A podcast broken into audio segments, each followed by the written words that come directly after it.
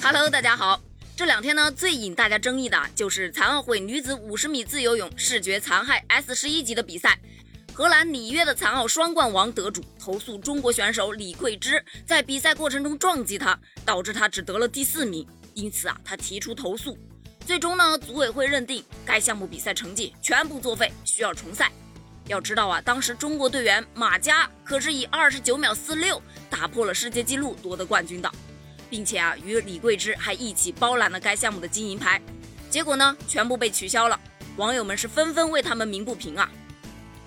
今天上午呢，残奥会组委会就官宣女子五十米自由泳 S 十一级重赛时间为八月二十九日十八点十八分，参加决赛的八个人将再次出战。就在刚刚，又赢了，马佳、李桂芝重赛依然包揽金银牌的新闻，再次让网友热血沸腾。东京残奥会女子五十米自由泳 S 十一级重赛呀，马佳以二十九秒二零再次打破世界纪录夺得金牌，李桂芝以二十九秒七二获得银牌，依然包揽金银牌。中国选手证明了自己的实力，金银牌依然属于中国队。反观申请重赛的荷兰选手，他第一次第四名，重赛后该第四还是第四啊，看起来一切好像并没有什么变化，但是。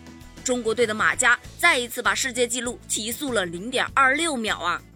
网友们现在可热闹了，这就是实力，就问你服不服？